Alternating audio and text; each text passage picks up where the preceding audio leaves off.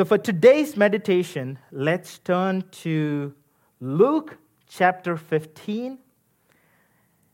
And we're going to start with verse 11, 11 to 22. Uh, Luke chapter 15, verse 11 to 22. And then he said, A certain man had two sons, and the younger of them said to his father, Father, give me the portion of goods that falls to me. So he divided them his livelihood. And not many days after, the younger son gathered all together, journeyed to a far country, and there wasted his possession with prodigal living.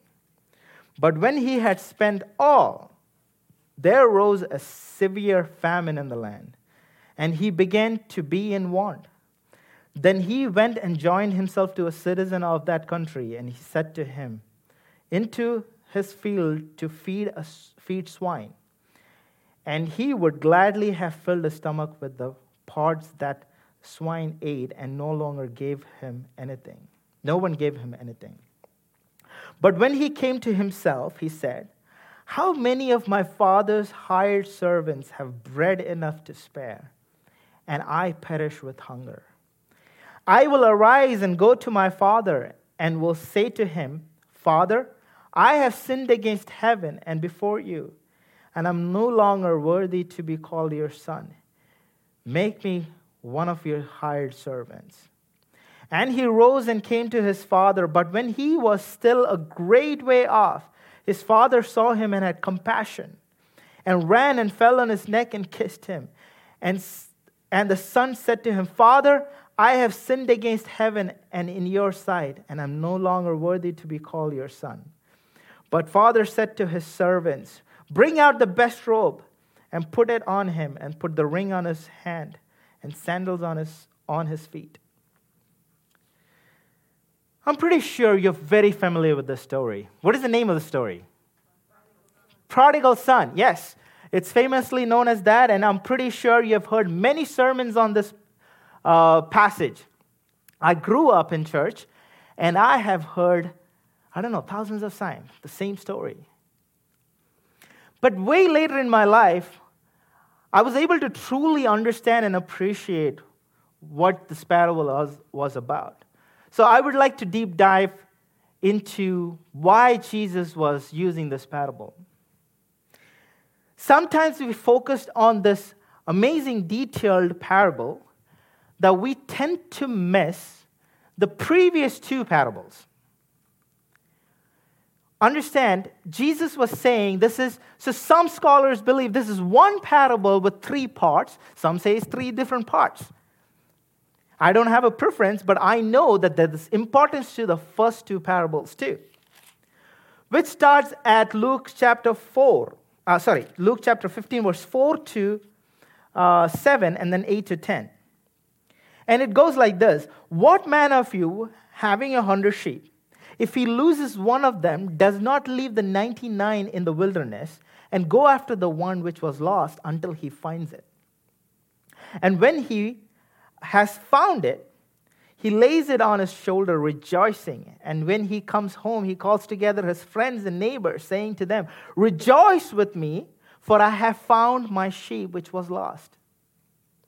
And Jesus says, I say to you that likewise there will be more joy in heaven over one sinner who repents than over 99 just person who needs no repentance. That's the first part of the parable. And the second one is, and he, here's the funny part, he used or, the word or, what woman having 10 silver coins, if he loses one Uh, if she loses one coin, does not light a lamp, sweep the house, and search carefully until she finds it. And when she has found it, she calls her friends and neighbors together, saying, Rejoice with me, for I have found the piece which I lost. Likewise, I say to you, there is joy in presence of angels of God over the sinner who repents. And then he goes into the next parable of the prodigal son. What is Jesus trying to say through these parables? at first you see, uh, see a sheep getting lost. Is there any shepherds here? Okay. If you are a shepherd, I mean, you would know a sheep, if it gets lost, it's one of those animals who can never find the way back home. It really needs the shepherds to guide, to feed, to water. It's one of those animals who really need that guidance. Right? So, once the sheep was lost, the shepherd, the loving shepherd, is seeking out the sheep. What does he do? He leaves the 99 behind. And he's like, Where is the sheep? The, he did, because he had 100 sheep, it, it wasn't like he would not find out if one sheep is lost, right? Like, you know, what are the chances that he would know, like hundreds of sheep? Like, that means he's keeping track of all his sheep. He loves the sheep, he knows the sheep, he's accountable to the sheep. That he's now so loving and so careful that he searched out to go find that sheep. In the second uh, parable, the woman loses a coin. It's not, a, it's not a living thing, right? It's lost.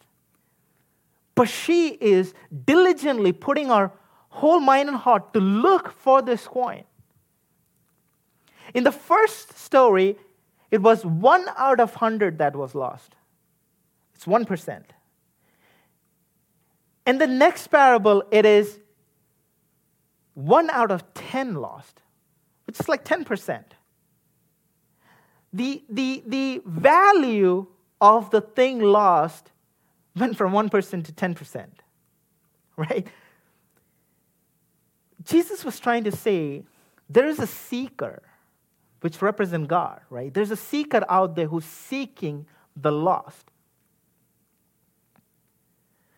You know, this in both the parables, there's a seeker who's seeking something lost. And then the seeker's activity is goes after and seeks diligently. Right? And then the seeker is persistent in seeking because the word says until found. It's like, ah, I can't find it. I know I'm going to leave it. You know, it's just coin, right? Like, oh, it's just a sheep. You know, I can't find it. No, that wasn't the attitude. It seeked out persistently, right?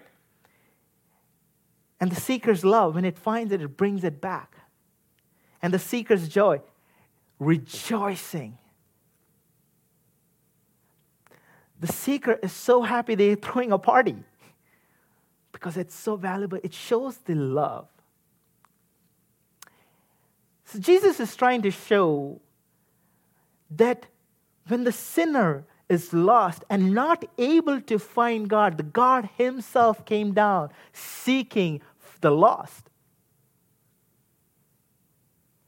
And when we go to the third parable,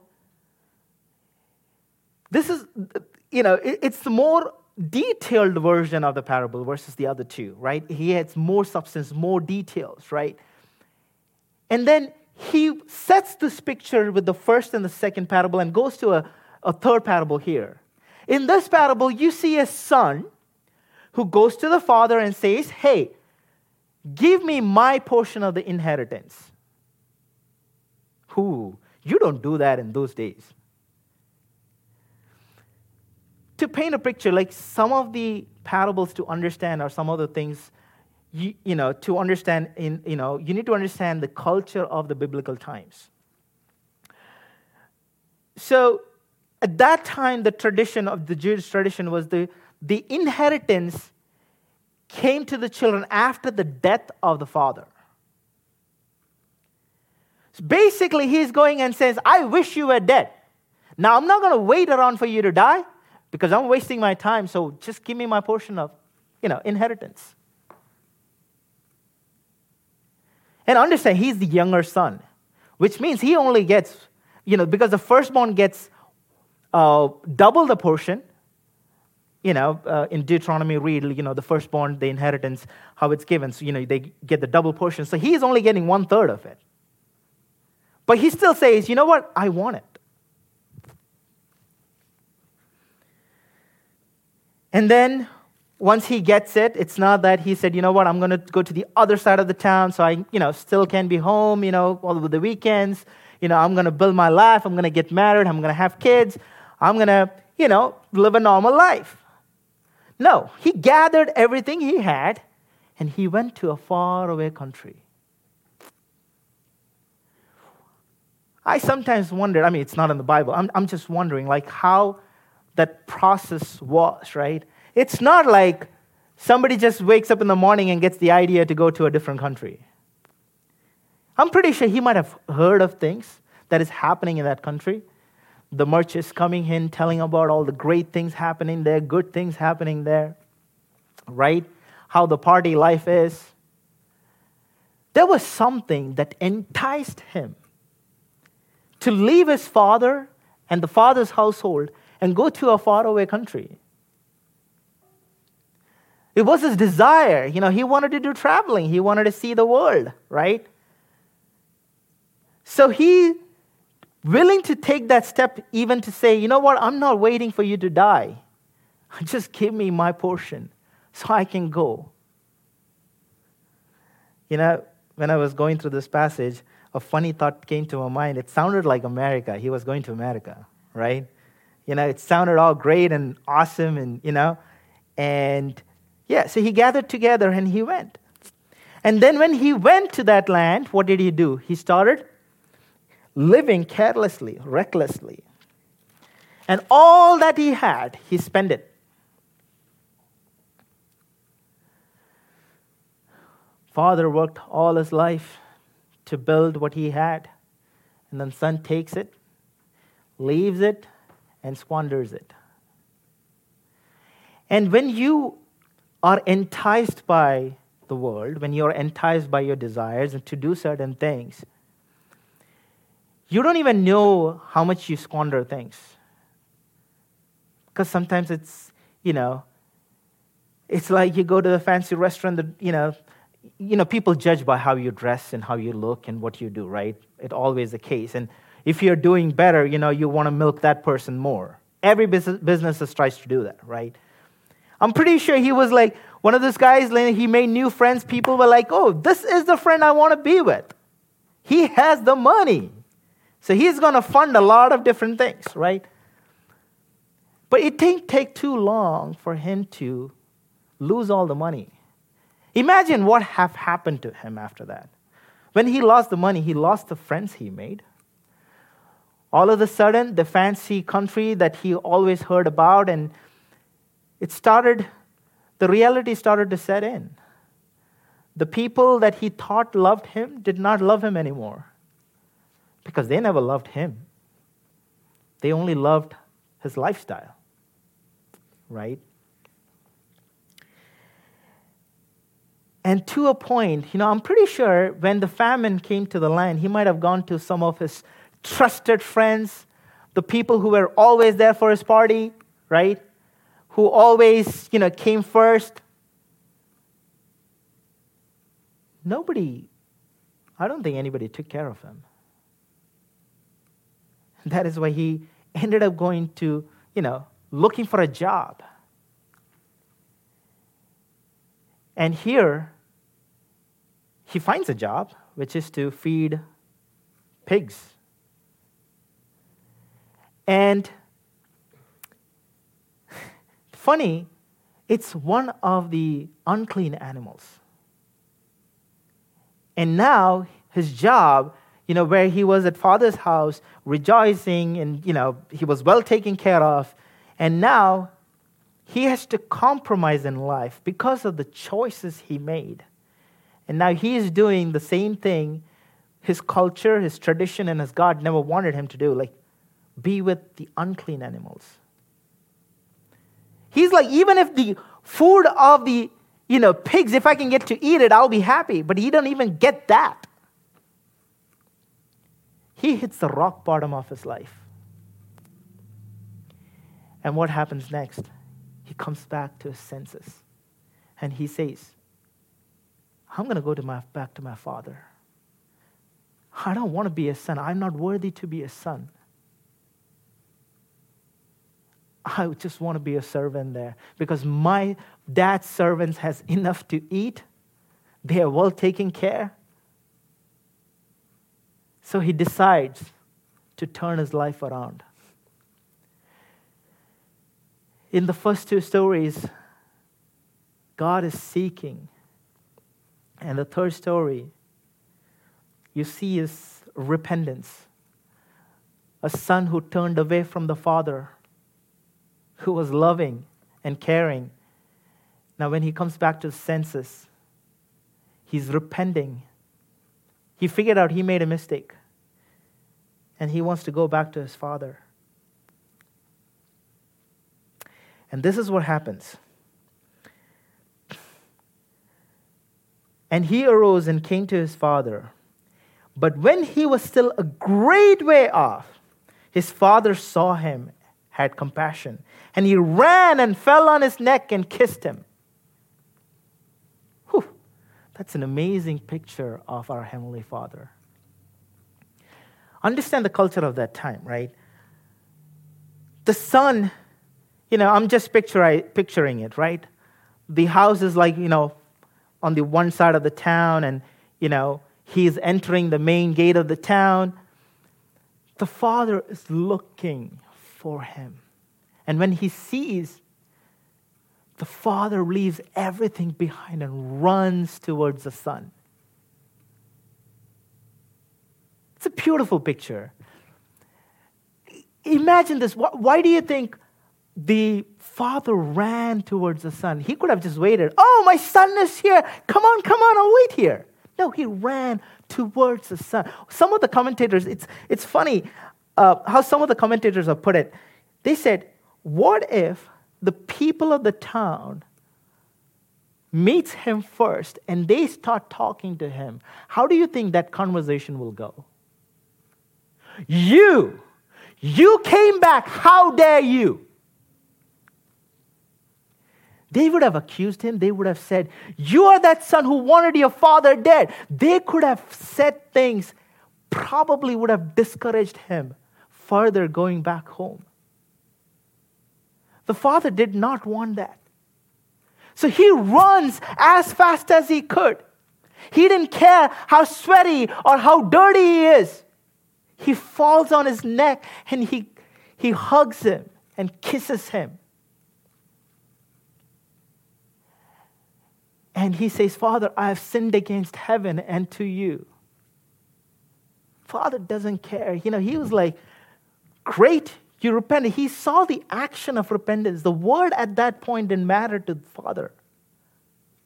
He didn't wait to, okay, you have rehearsed it very well. Come on, tell me oh, you, you think, you know, you you did wrong, right?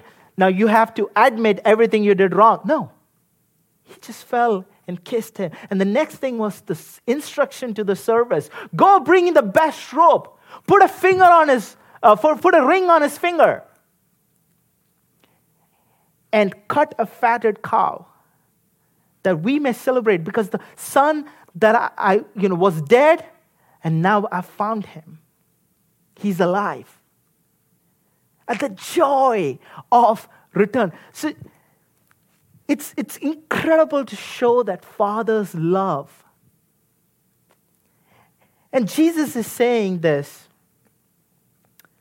to you know the people that gathered there and to Pharisees particularly, right? Because they believed, they did not believe that God seeks out sinners. Their theology was like, hey, you got to be better. You got to earnestly seek God. You know, probably God might listen to you kind of mentality. And here, Jesus is painting a picture of God seeking out and the character of our Heavenly Father. It's beautiful. Now, in order to understand why Jesus is saying these three parables, we need to go back further and reach, you know, from uh, verse 1 to 3. Then all the tax collectors and the sinners drew near to him to hear him. And the Pharisees and the and scribes complained, saying, This man receiveth sinners and eats with them. So he spoke this parable, saying to them, You know, there is a weightage to the word then. Then all the tax collectors and the sinners drew near to him. When? To understand that, you have to go back to chapter 14, right? You know, Jesus was doing his ministry on earth, and he was very unorthodox rabbi, right? He wasn't among the synagogue teaching to the righteous and the best people who fast and pray and keep all the commandments. He was out on the streets talking to everybody, you know, who is hungry for God, like the, the soul that is lost, the sinners, the tax collectors. I don't know how much you understand the word tax collector mean, right? Um, I don't know how many of you watch uh, the series Chosen. I'm not here to promote or anything, but I would highly recommend it because they portray uh, some of the things that we casually read through, they portray the heaviness of that to the cultural standpoint, right? Um, you know, in you know, uh, the tax collector, like their parents hated the children like if they were a tax collector. It was like really, really bad in those days. Like, and here, Jesus is hanging out with sinners, the so-called sinners, according to the standard of Pharisees, right? And He's telling them, and understand the people are hungry to hear from Jesus. The word of God meant so much to them. They were more hungry, so they kept keep coming back to Jesus and saying, Okay, we want to hear more. Tell me. Right? So when all this is happening in chapter 14, right? Um, he teaches about the um, uh, the cost of following Christ. Like, you know, you leave everything behind, follow, leave your father and mother and follow me, right? That's the message of Christ. And the sinners and tax collector is able to accept it, right? But there is a group of people who is not liking, right? The Pharisees and the scribes. And they complained. Uh, in another version, it's used the word murmured, right? Saying, this man receiveth the sinners and eats with them. What's the big deal of eating with them? In those culture, like eating with somebody is a very significant thing, right? And that's cultural perspective, right? It means, you know, I'm, I'm, I'm, we are together, we are one, we are part of, you know, something, right? We are nourished by the same bread, right? That's the idea that is there. So that is why they're saying sinners eats with them. Like Pharisees and scribes, they would not do that. They would only, they're the elite God's people, and they will only hang out with God's people, and they will only eat with the, you know, the elite God's chosen ones. And Jesus, hearing their thoughts, hearing the murmur, he's telling them this parable.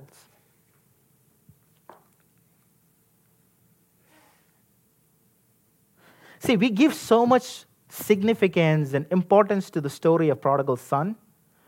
We totally loses why Jesus said the story in the first place. The story was not about the prodigals. That's to paint the picture of God's love for the lost. But he is actually addressing the Pharisees and scribes.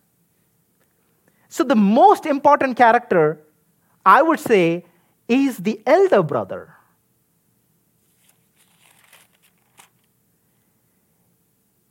If you read from chapter 25, uh, sorry, verse 25, now his older son was in the field, and he came and drew near to the house. He heard music and dancing, so he called one of the servants and asked, what these things meant. And he said to him, Your brother has come, and because he, he has received him safely and sound, your father has killed a fatted calf. Remember, he had two sons. The elder son never left, he was always there in the house.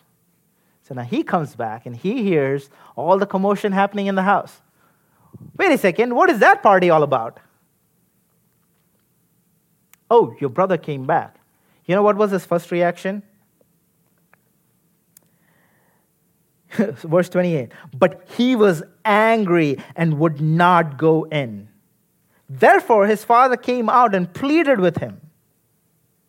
Whew. A lost son who made wrong choices in life, when he gets back home, he repented, leaves all his lifestyle. His repentance was so pure that he didn't even want to. He acknowledges that he cannot be a son again. He would rather be a servant in the house of his father.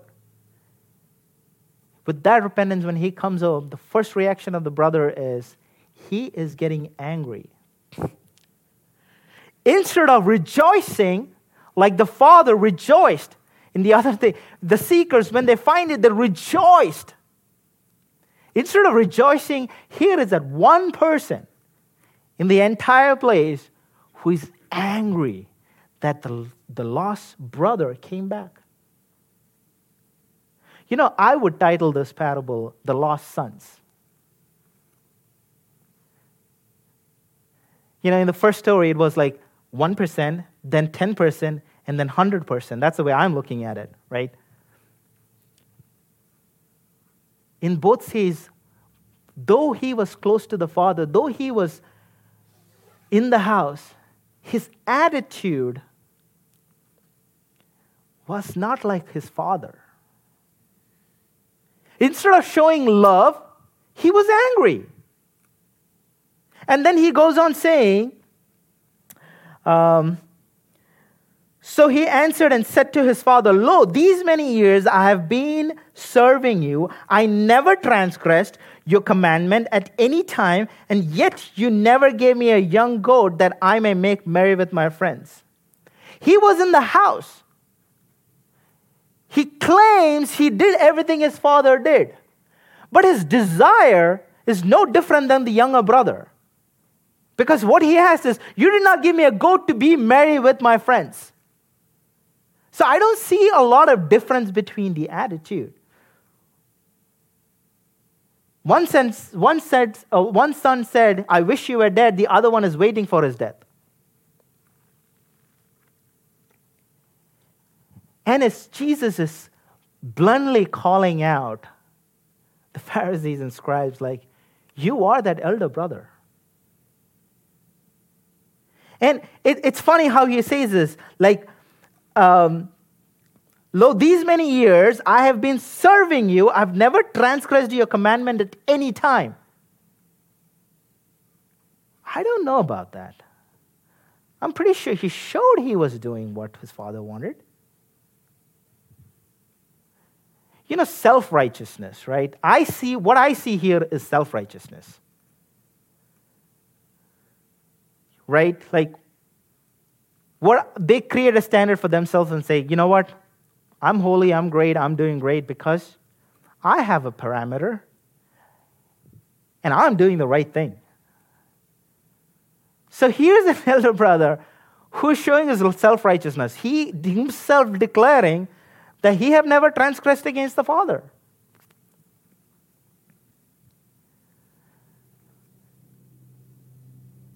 He thinks what he did is right. And the funny part is, like, in Christianity, how many denominations are there? Anybody? I can't count it. I'm sorry. I've lost track of it. I know major ones of them, but it came to a point like it's the same Bible. It's the same Bible. Except for very few group, they have special Bibles. But most of them have the same Bible, but we can't agree on things. Why is that? We serve the same God, the same Holy Spirit, same Jesus, but so many different denominations. Self righteousness. Why? We create a metric that is convenient for us, and we measure ourselves with that measure and then we become better than everybody else. And then you see another denomination, you look down upon it. I'm not here to preach about denominations, but to paint a picture of how the attitude of elder son lives in us. We are that Pharisees and scribes sometimes. Sometimes we are the hindrance for the younger son to come home.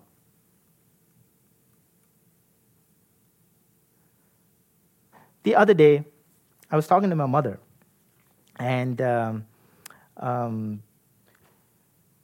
she was concerned, like here and there, I have a bottle of wine open, you know, when we're eating, you know, some nice, you know, meaty food, American flavor. It's good pair, goes with it, right?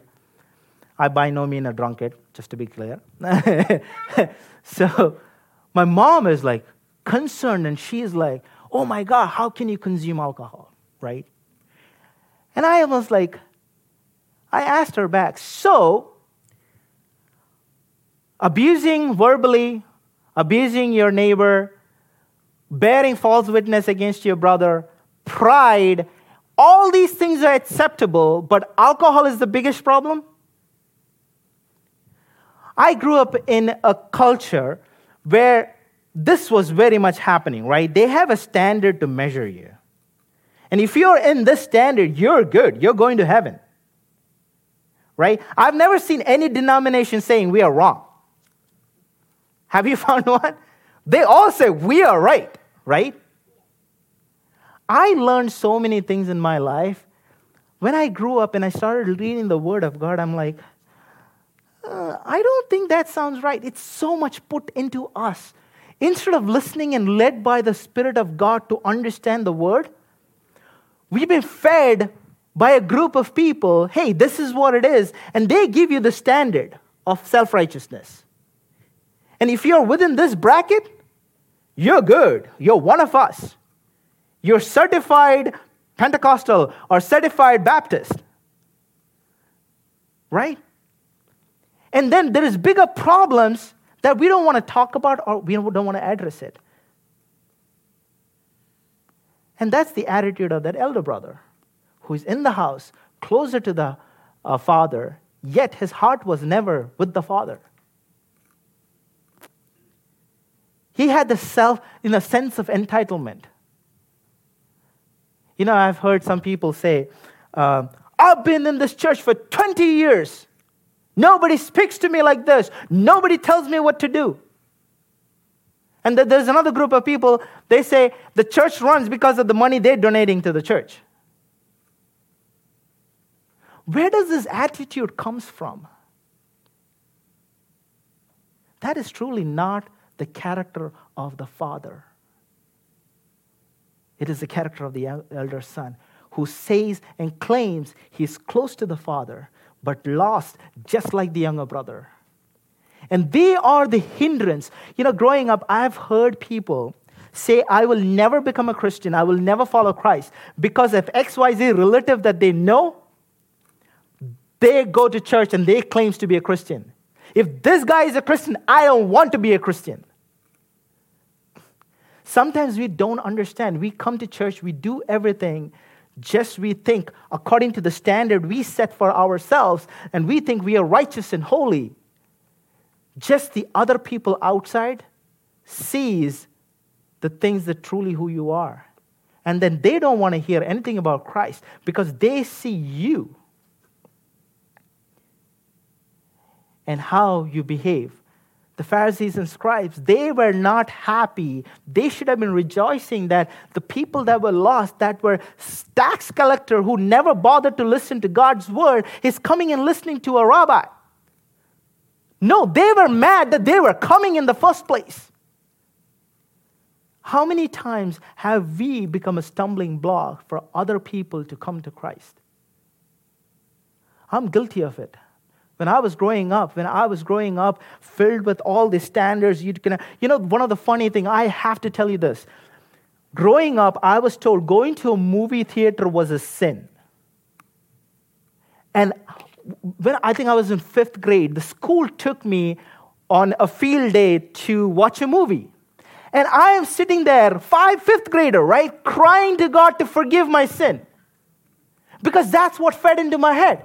And then when I grew up, then I saw the same people who saying going to a movie theater is a sin watches the same exact movie in their home on an 18 screen. Now you see when I say self righteousness and the standard? Sometimes we have to question some of the standards we set for ourselves. Is it truly biblical? Or is it because it is convenient Christianity? We live in a world that is, we're looking for convenience. Most of the prosperity gospel churches in America is way bigger than other average churches that is preaching the true gospel. Why? It is very convenient. It's very convenient to claim that we are close to the Father, but live a prodigal living, calling yourselves Christians. You know, some people are not comfortable with change. When God does something in the church, they have complaints. Oh, in the last 25 years, nobody changed that song. Why did you sing the song? It's not about the song. It's not about the message. It's not about, it's the working of Holy Spirit in the church. You need to earnestly seek. It's not the hell-bent way of doing last 25 years. Probably you did it wrong last 25 years. It's time to change and seek God earnestly. Like the Father, the Son said, you know what? I'm going to leave everything behind. I'm going to go to my Father and say, I've sinned against you. It's a loving Father, it's a good Father. He will accept you and He will meet, you where you are.